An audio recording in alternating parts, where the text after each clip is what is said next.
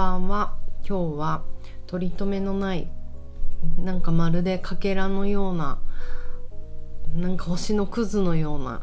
お話をしたいと思うので聞かなくていいかもしれません。南青山であらゆる動きのベーシックとなるボディチューニングやってます。パーソナルトレーナーの内田彩です。こんばんは。昨日ですねあのこちらのスタンド FM のラジオで聴覚を使ったあのチューニングまあうんなんつうのかなボディスキャンみたいなちょい瞑想誘導みたいなことをしたんですけれども聞いていただけましたか？早速聞いてくれた子がいて、えーと、岐阜でこのボディチューニングやヨガを教えているパーソナルトレーニングをやっている、えーと、マキさん、えーと、スタジオ名は BME っていう可愛いいスタジオなんですけど BME ね。いいよねシンプルで。そう彼女と朝やり取りしててメッセージをいただいて昨日の聴覚のチューニングすごい癒されたと。嬉しいですよね。なんかリアルに聞いてやってくれてる人がいるなんて本当泣いちゃう。で彼女のコメントとしては自分がそのボディチューニングのコースを受けてる時にこの聴覚のボディスキャンを受けて涙が出たと。なんか泣いちゃったと。そのことを思い出しましたって言われてますます嬉しいと思ったのは実はいやもうちょっとこの話はね内緒にしときたいなって思ったんですけどなぜならなんか分かる人には分かるけど分からない人には分からない私ってキモいって思われる 話なのであとねそうね。そうそうそう。だからどうしようかなと思ったんだけどあまりにリンクしたので話しちゃうんですけど私もそのだから今週末か同じ経験をしていてうんなんかやっぱり聴覚音ってすごいなと思ってなんかその音にチューンされて私もこうなやっと泣けたんですよポロポロポロって。で泣くっていうのはあんまり私全然悪いことと思ってなくて汗をかくとか鼻水を出るとかよだれが出るぐらい のことで放出だと思ってるんですね。まあ、一説によると泣くってその高まってきたエネルギーをファって出すってことなのでものすごい緊張状態とか硬直した時にはあとびっくりしすぎてる時って人って意外に泣けないんですよ。なんか「わあ怖かった」とか子供とか痛いよってまあ痛いよ違うかなんか小学校でこういうことあった悔しいよってこう後から話しながら泣いたりするじゃないですか。それって泣くってやっぱり安心してないとできないことなのかな。人が安心安全の場所ホームを見つけてここでだったら泣いてもいいやって思える時になんか泣ける行為だと思うんですよね。だから私はすごくなんか前向きに捉えていてなんか この1週間ぐらい合宿もあったりとかあとその4年かかったんですよ。4年半ぐらいか。あの卒業するのに。だから自分でも知らない間にそこに向けて結構緊張が高まっていたというか。プラスやっぱり合宿とかあるとその前前後仕事も結構詰め詰めにしたりとかしなくちゃいけなくて結構疲れてたんだと思うんですよね。もう一番ボディ中でやりたくない。まあ疲れすぎない体。疲れない体にはなれるとは思ってない。なぜなら勇気。オルガニックな生き物だから。だけど疲れすぎないでいることはできるっていつも思ってるんですけどもうそこがね私の人生の課題ですね。ちょうどいいが分からなくなる。かいつもやりすぎてしまう。まあなんか多分だから追い込まれてたんだと思うんですよね。あとその Somatic Experiencing の卒業にあたってなんかもっとうん嬉しいはずなのになんか全然達成感がなくて、まあ、この達成感が得られないっていうのも私の人生の課題なんですけどなんか小さな目標はね今日のダンスも楽しかった。最高だった。毎回毎日思うんですけどこういうなんか長期の目標ってなんかゴールに達した時にうん、全然やった感がないってなっちゃうんですよ。だからもちろんこれがゴールだと思ってないしこっからがスタートだよっていい言葉ですよね。でもねそうとも思えないんですよ。いやだって4年やってるしって。でもその4年やった自分の中で自分が想像したよりもなんかもっとできたのにな私って思ったりしてしまう。めんどくさいね。なんかそこはね課題だなと思うんですよ。どうやって達成感を得ていくかとかね。でまあそんなこともあったりしていて多分疲れてたんですよね。でそれでとある場所に行きました、まあ、美術館なんですけどあ言っちゃったよ。まあいいか。なんかあんまり私 そんなにそこがに興味がないというか、うん、なんかでもなんか展示をすごく有名な人のねもうなんかすいませんざっくりした話で展示をしてておしゃれピーポーがみんな行ってすごい素敵だったって言ってるからまあまあ見ときたいな。なんか水においての作品だったんですよねだからインスタレーションは写真なのかな。見に行かなきゃと思ってちょうどその辺りにいたので。で見に行ったらなんと3日前に終わってて、まあ、そういうところも私っぽいっていうかなんかちょっといつもねコンサートとかそうなんですけどこの人好きって思うと1週間前に近くでライブやってたりとかなんかそういうことがいっぱいあってまた私外しちゃったよと思って。だからまあ常設というかそこの展示を見てなんか印象派のコレクションだったんですよね。マティスとかモネとかね。素晴らしいと思います。けど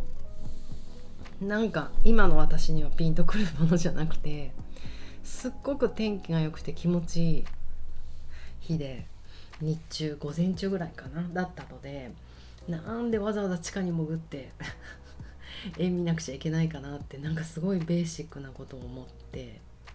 うん。なんかまあささっと美術館は見たんですよね。なんかやっぱり私あんまりこれ今気分じゃないなと思って。で逆にすごい天気が良くて気持ちいい日で光も綺麗だったから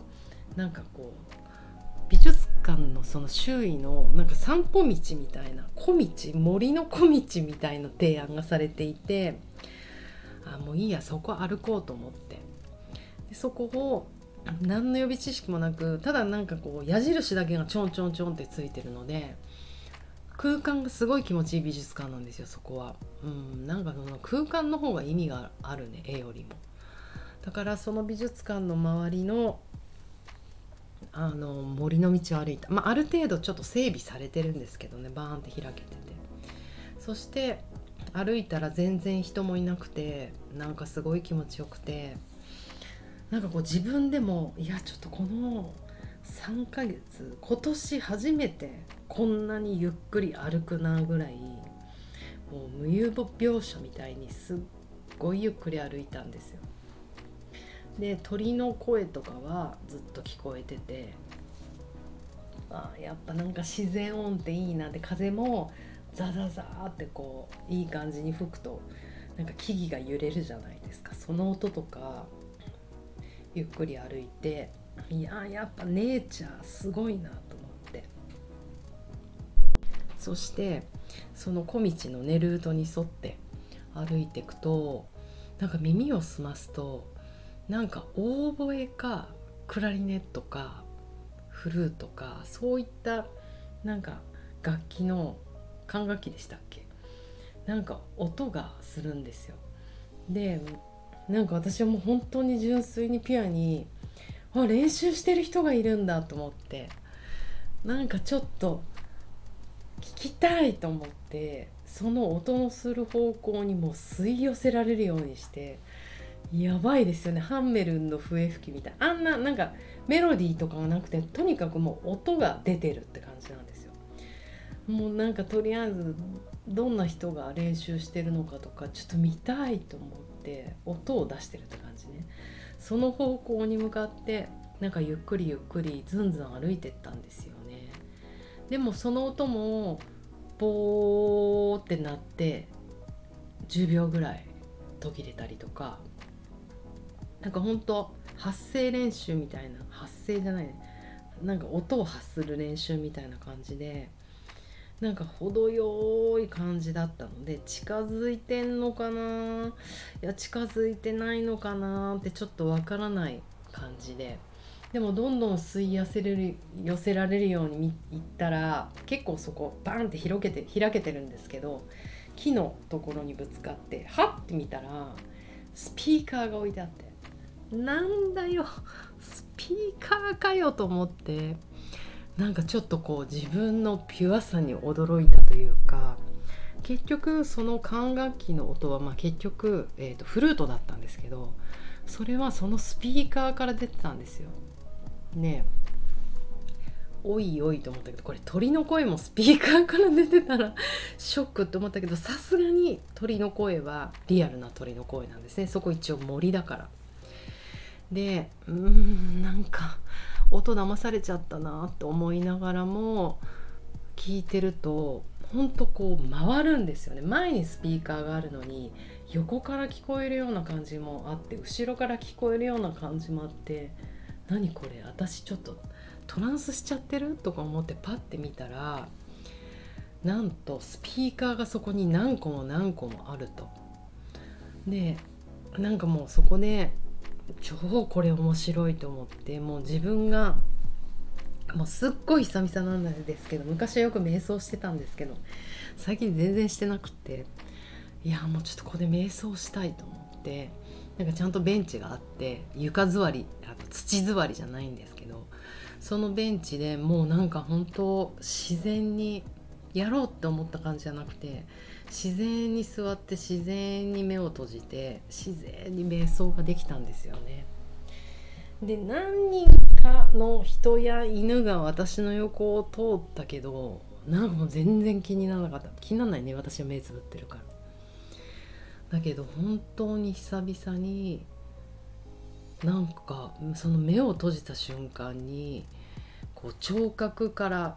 音のかけらなんですよ。要はミュージックではないんですね。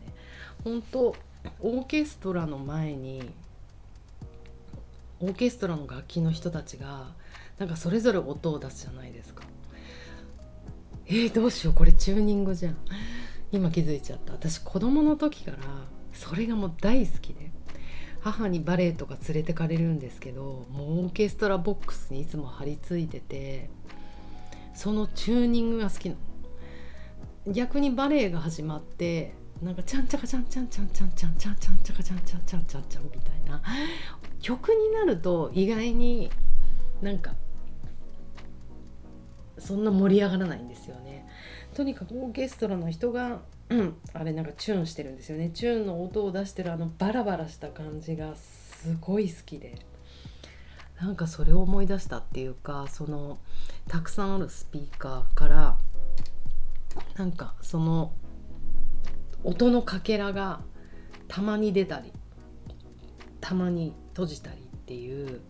なんかその連なりにもうすごい体がチューンされてきて本当涙がポロポロ。なんか私のその放出の涙の時って絶対片目から泣くんですけどもう左目からダダダダダって滝のように涙が流れてあーなんか疲れてたんだなすごいチューンされるなって思いました。スピーカーは前にあるのにでも音がかなもう完全に後ろから目の後ろになんか頭蓋骨と頸椎のつなぎ目あたりに耳があるような感じでまあ横にもついてんだけど頭の後ろから音が入ってくるんですよね。なんかそうすると背骨に響いて仙骨にまで響いていやーなんかちょっと瞑想久々いいなって思っちゃった。うん。で結局これなんだか分からず山の小道をまた歩いてたらもうあんまりねそんなとこに30分30分ぐらい座ってたかな。なんかちょっと人とか来ちゃいそうで心配して来ちゃいそうだなと思ったからなんか気が済んだので立ち上がって山の小道を歩いて帰ろうと思ったら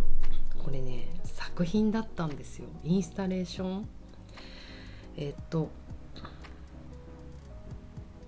そうそう。これはウィンドウウッドっていうインスタレーションでえ、っとちょっと待って。小説家ジェームス・ジョイスの娘で1920年代のパリでダンサーとして活動したルチア・ジョジョイスに捧げられたものなんですって。うん、ですごいのはえ、っと印象派とも称される作曲家ラベルの歌曲「魔法の笛」を題材とすることで題材なんですね。でこの楽曲から笛フルートだねフルートの音色を抽出してフルートの音色だけをそこから抜いてそれを音階ごとに解体してそれぞれの音を11個のスピーカーから個別に響かせてたんですよ。なんかそんなことも知らずになんかスピーカーいっぱいあんなと思ってナチュラルに聞いてうんなんか前情報がないっていうことも本当にいいなと思って今ってなんかもう情報が先に来てそれを見たくてそこに行っちゃうじゃないですかだから自分の期待値が勝手に何かを盛り上げてるけどまずこんな作品だってことも知らなかったしこんなダンサーに捧げられたものだっても知らなかったしこの11個のスピーカーが仕掛けられてるってことも知らなかったしでもこの 音階ごとに音を分解してなんかその一音一音だけをバラバラに聞く。なんかねかけらにすごい惹かれるんですよね。かけらを自分がぶっ壊れちゃった時はかけらを拾い集めるとなんかチューンされてくんじゃないかなっていうことをヒントにもらった一日でした。なんかな何度、うん、ダンスに夢中なんですけど今。ダンスに対してもすごくそれをなんか最近ちょっと思っていてなんか何かなんとかダンスをやりたいわけじゃないんですよね。いろんな人にダンスやってんだって言うと何ダンスやってんの？って言われるんだけどいや別にヒップホップダンスを極めたいわけでもなくソウルロックダンスを極めたいわけでもなくジャズダンスを極めたいわけでもなくハウスでもなくじゃあ私は何をやりたいんだってわけなんですけど 自分がやっぱり素敵だなと思うダンサーの人たちを見てるとその動きのかけらが素晴らしいんですよ。なんかその